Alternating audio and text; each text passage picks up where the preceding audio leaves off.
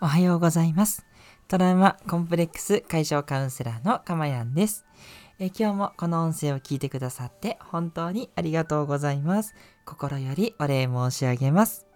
えこの音声を収録している日時は2022年2月4日金曜日の朝5時20分を過ぎたあたりとなっています。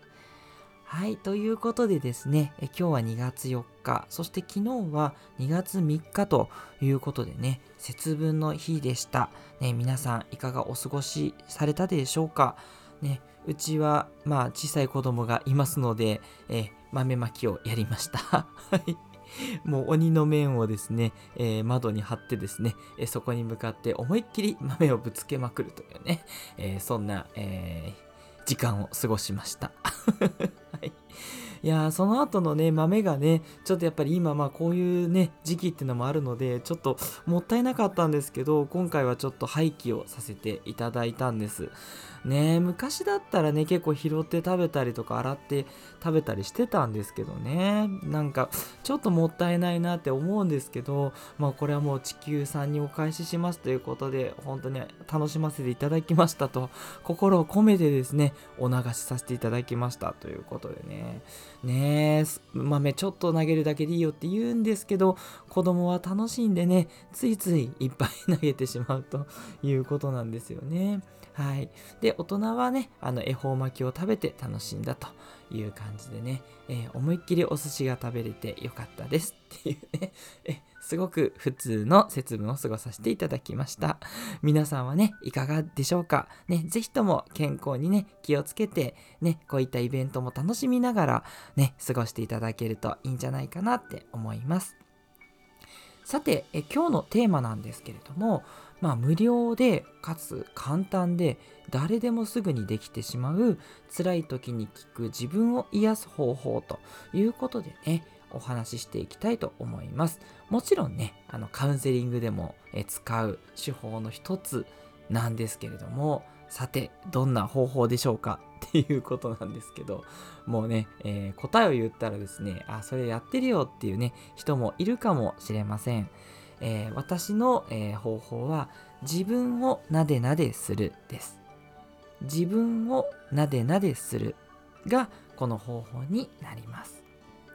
で、ポイントがいくつかありまして、一番大事なことはやっぱり恥ずかしがらないっていうことですね。ちょっとね、最初は恥ずかしいと思うんですよ。え、自分で自分を撫でるの？って思いますよね。そう。ちょっと恥ずかしいと思うので、えー、わかるんですけど、この恥ずかしい気持ちがあると、やっぱね、効果がちょっと少なくなってしまう気がするので、あのー、なんだろうな、なでなでするときに、どうぞ思いっきりね、堂々とやってほしいなと思います。あの恥ずかしいに気を取られずにあくまでも辛い時によく頑張ったねっていうねそういう自分をねぎらう気持ちでねあのなでなでするところのその皮膚の感覚を感じながらねやっていただいた方がね効果があると思いますので是非ねちょっと堂々とやっていただきたいです。あのとはいえ人に見られてしまうとすごく恥ずかしいと思うので あの絶対に誰にも見られないところあの家の中だったらもう自分の部屋だしあの外出てるんだったらトイレの中とかねあの誰にも絶対にもう見ることができないスペースでねやっていただきたいなと思います。でさらにいければあのよく頑張ったねとか自分にありがとうっていう感じで声をかけながらなでなでするとまたさらにね効果が増す感じがしますので、まあ、自分のね声が自分に響くからそれがいい効果を出すんだと思うんですけどすごくねあのもしやってない人からするとすごくバカらしいって思うかもしれないんですけどこれ意外に効果がねすごくありますので是非ねちょっとしんどいなだから辛いなっていう時にね自分なでなでをやっていただけるといいと思いますはい。で、なれなれするところはですね、頭じゃなくても、あの自分がちょっと痛いなっていうところでもいいです。ちょっと胸が痛いとか、お腹が痛いとか。で、実際にあの本当にあの痛みを感じてるね、そういうところをね、なでなでしてもらってもいいと思います。うん。そこをね、さすりながら、本当によく頑張ったねとか、ありがとうって言いながらね自分で自分をその撫でてる感覚をねゆっくりとね味わっていただけるといいなというふうに思います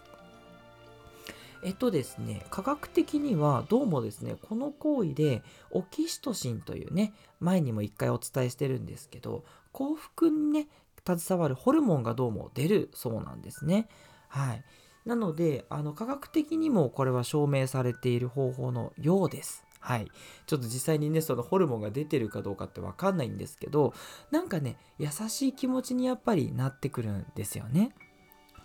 で私がと思うのはやっぱり撫でるってこう昔母親に撫でてもらったっていうね記憶それがねどこか自分の心の中にあるんじゃないかなと思っていてそういったね昔母親とか父親によく頑張ったねってなでなでしてもらったね記憶がきっとあるんじゃないかと思うんですよね。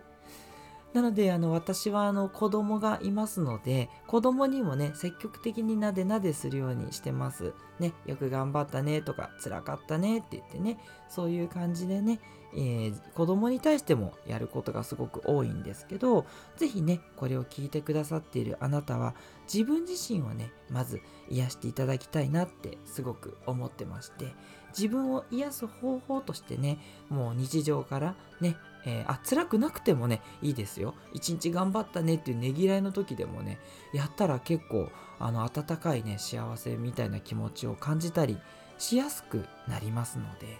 是非ね、えー、普段から日々自分をなでなでね恥ずかしがらずにやっていただけたらいいんじゃないかなというふうに思います。はい。ということで、いかがでしたでしょうか？今回の方法ね、あ、ぜひこの方法やってみたいなとか、あ、それやってるよ、すごくいいですっていうね、方はぜひいいねをね、押していただけるとね、大変嬉しく思います。トラウマコンプレックス解消カウンセラーのかまやんでした。ではまたお会いしましょう。